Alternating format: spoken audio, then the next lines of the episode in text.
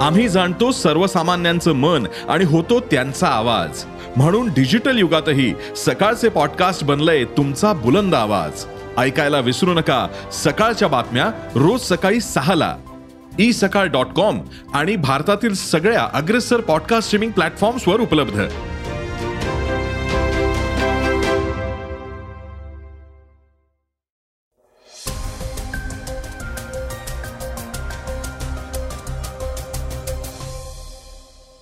नमस्कार मी गौरी कुबेर. आता आपण ऐकणार आहोत आजचं सकाळचं पॉडकास्ट सिरम इन्स्टिट्यूट ऑफ इंडियाचे सीईओ आदर पुनावाला यांनी भारतातल्या कोरोना विरुद्धच्या लढ्याचं कौतुक केलंय. ते काय म्हणाले आहेत हे आपण आजच्या पॉडकास्टमध्ये जाणून घेणार आहोत. ओबीसी जनगणनेसाठी काय करायला हवंय? त्यासाठी कोणत्या उपाययोजना राबवता येतील?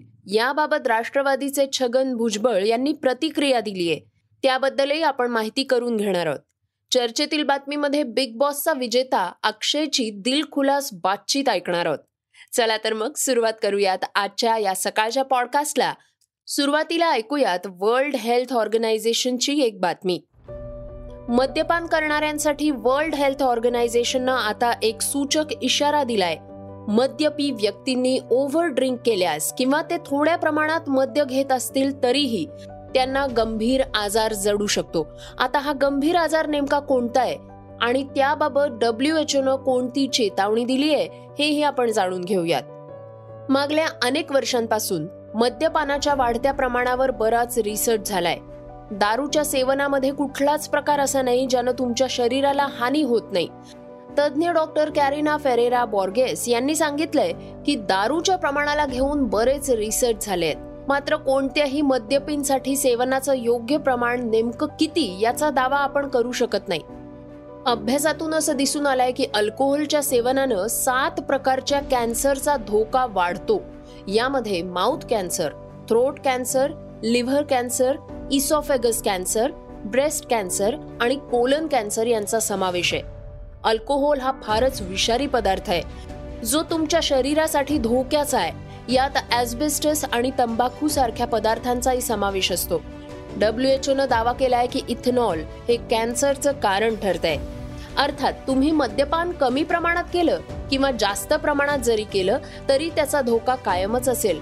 तसंच मद्यपान केल्यानं तुमच्या शरीरात कॅन्सरचा धोका वाढतो.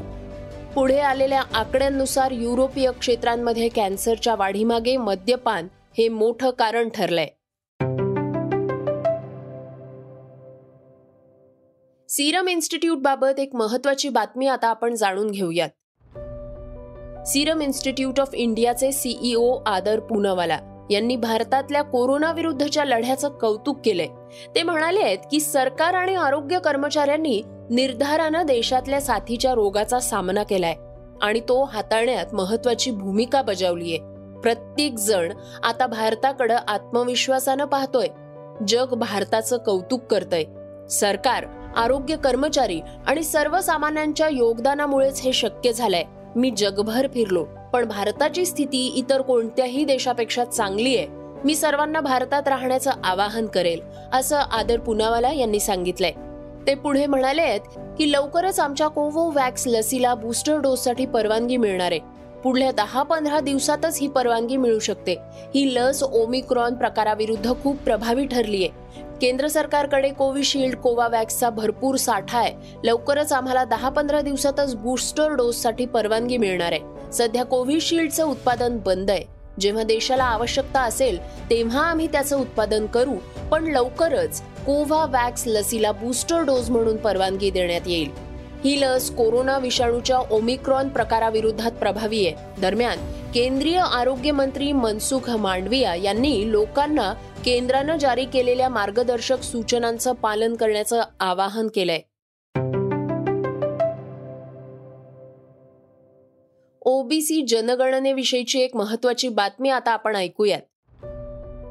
बिहारप्रमाणे महाराष्ट्रात ओबीसी जनगणना करा अशी मागणी राष्ट्रवादीचे नेते छगन भुजबळ यांनी केली आहे भुजबळ यांनी जनगणना कशी करायची याची माहितीही दिली आहे त्यांनी मुख्यमंत्री एकनाथ शिंदे यांना पाठवलेल्या पत्रामध्ये म्हटलंय की नुकतीच बिहारमध्ये स्वतंत्रपणे जात निहाय जनगणना सुरू झाली आहे तमिळनाडू छत्तीसगड आणि अनेक इतर राज्यांनीही ओबीसी जनगणना केलेल्या आहेत. त्यांना राज्याच्या विकासासाठी त्याचा उपयोग झालाय. महाराष्ट्रातही जातनिहाय जनगणना करण्याबाबतची आमची गेल्या कित्येक दिवसांपासूनची मागणी प्रलंबित आहे. जनगणना हा विषय केंद्र शासनाशी संबंधित आहे.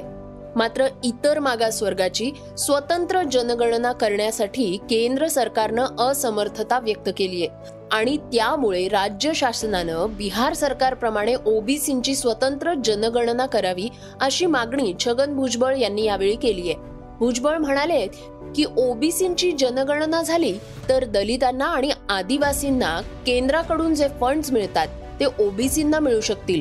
जनगणना करणं अवघड काम नाहीये. बिहारमध्ये मोबाईल लॅपटॉप आणि इतर तंत्रज्ञानाचा वापर करण्यात आलाय. त्यामुळे अवघ्या दोनच महिन्यात जनगणना होतीये.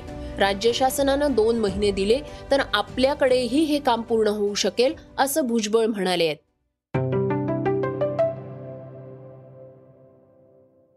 आता वेळ झाली आहे आजच्या वेगवान घडामोडींची. भारतात बालमजुरी करण्यास सक्त मनाई आहे. जबरदस्तीनं बालमजुरी करून घेण्यास कायद्यानं गुन्हा आहे. आता बालकामगारांबाबत केरळच्या उच्च न्यायालयानं एक मोठा निर्णय दिलाय. जर मुलांनी त्यांच्या पालकांना वस्तू विकण्यास मदत केली तर ते बाल कामगार मानले जाऊ शकत नाहीत असा महत्त्वपूर्ण निर्णय केरळ उच्च न्यायालयानं दिलाय. मुलांना पालकांसोबत रस्त्यावर फिरू न देता त्यांना शिक्षण दिलं पाहिजे या शंकाने. मात्र आई वडील भटके जीवन जगत असताना मुलांना योग्य शिक्षण कसं देता येईल याचं मला आश्चर्य वाटतं. असं न्यायमूर्ती व्ही. जी. अरुण यांनी एका केसचा निकाल देताना म्हटलंय. शिवसेनेच्या गटात फूट पडल्यापासून सातत्यानं दोन्ही बाजूंनी आरोप प्रत्यारोप होत असतात.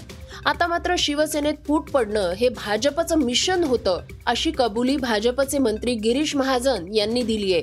त्यांच्या या विधानामुळे राजकीय वर्तुळात चर्चांना उधाण आलंय. आता ठाकरे गट यावर काय प्रतिक्रिया देणार हे पाहणं महत्वाचं ठरणार आहे. गेल्या काही काळात चित्रपट सृष्टीवर साऊथ इंडियन चित्रपटांनी आपलं वर्चस्व गाजवलंय.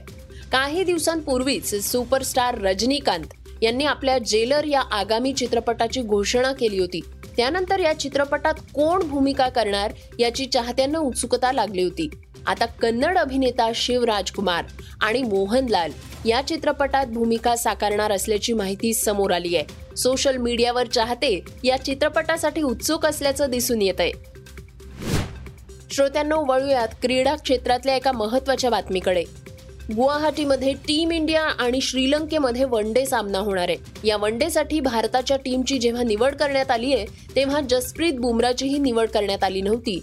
मात्र त्यानंतर त्याचा टीम इंडियामध्ये समावेश करण्यात आला. आता पुन्हा जसप्रीत बुमरा या वन डे मालिकेत खेळणार नसल्याची माहिती समोर येते श्रोत्यांनो आता वेळ झाली आहे आजच्या चर्चेतल्या बातमीची. मराठी बिग बॉसच्या चौथ्या पर्वाची सांगता झाली आहे यंदाच्या पर्वामध्ये अक्षय केळकर विजेता झालाय. बिग बॉसचा मास्टर माइंड अशी त्याची ओळख होती. मोठ्या हुशारीनं वेगवेगळे डावपेच लढवत तो विजयी झालाय. आपण फक्त एका महिन्याच्याच तयारीनं आलो होतो. असं सांगत अक्षयनं आपल्या विजयावर दिलेली प्रतिक्रिया नेटकऱ्यांचं लक्ष वेधून घेताना दिसतेय. अक्षय म्हणालाय पूर्ण सीझन ज्यांनी पाहिला त्यांना कळलं असेल की अक्षय केळकर किती बोलतो. तेव्हा पहिल्यांदा मी खरंच ब्लँक होतो. आणि मला सुचतच नव्हतं काय बोलायचं मला कळतच नव्हतं काय बोलायचं. त्यामुळे मला आठवतच नाही मी त्यावेळी काय बोललोय किंवा काय मला वाटत होतं. फक्त मी ब्लँक एक एक शाळेतल्या पोरगा एखादं पहिलं पारितोषिक मागे मिळाल्यानंतर कसं असतं त्याचं? अरे वा मी केलंय का हे? असं असं साधारणतः माझं तेव्हा होतं. त्याच्या आधी हा चल मी करतो. वाजवा तुम्ही बजर बिग बॉस मी दाखवतो असं होतं. सध्या सोशल मीडियावरून अक्षयवर कौतुकाचा वर्षाव होताना दिसतोय. चाहत्यांनी त्याला पुढच्या वाटचालीसाठी शुभेच्छाही दिल्या आहेत. श्रोत्यांनो हे होतं सकाळचं पॉडकास्ट आजचा हा एपिसोड तुम्हाला कसा वाटला हे आम्हाला सांगायला विसरू नका. तुमच्या प्रतिक्रिया तुमच्या सूचना आमच्यापर्यंत जरूर पोचवा. आणि सगळ्यात महत्वाचं म्हणजे सकाळचं हे पॉडकास्ट तुमच्या मित्रांना आणि कुटुंबियांना नक्की शेअर करा. तर आपण आता उद्या पुन्हा भेटूया धन्यवाद. Research and script Yugandhar Tajane Neelam Pawar. वाचा बघा आणि आता ऐका आणखी बातम्या. ई सकाळ डॉट कॉम वर. तुम्ही हा पॉडकास्ट ई सकाळच्या वेबसाईट आणि ऍप वर सुद्धा ऐकू शकता. विसरू नका या पॉडकास्टला आपल्या आवडीच्या पॉडकास्ट ॲपवर सबस्क्राईब किंवा फॉलो करायला.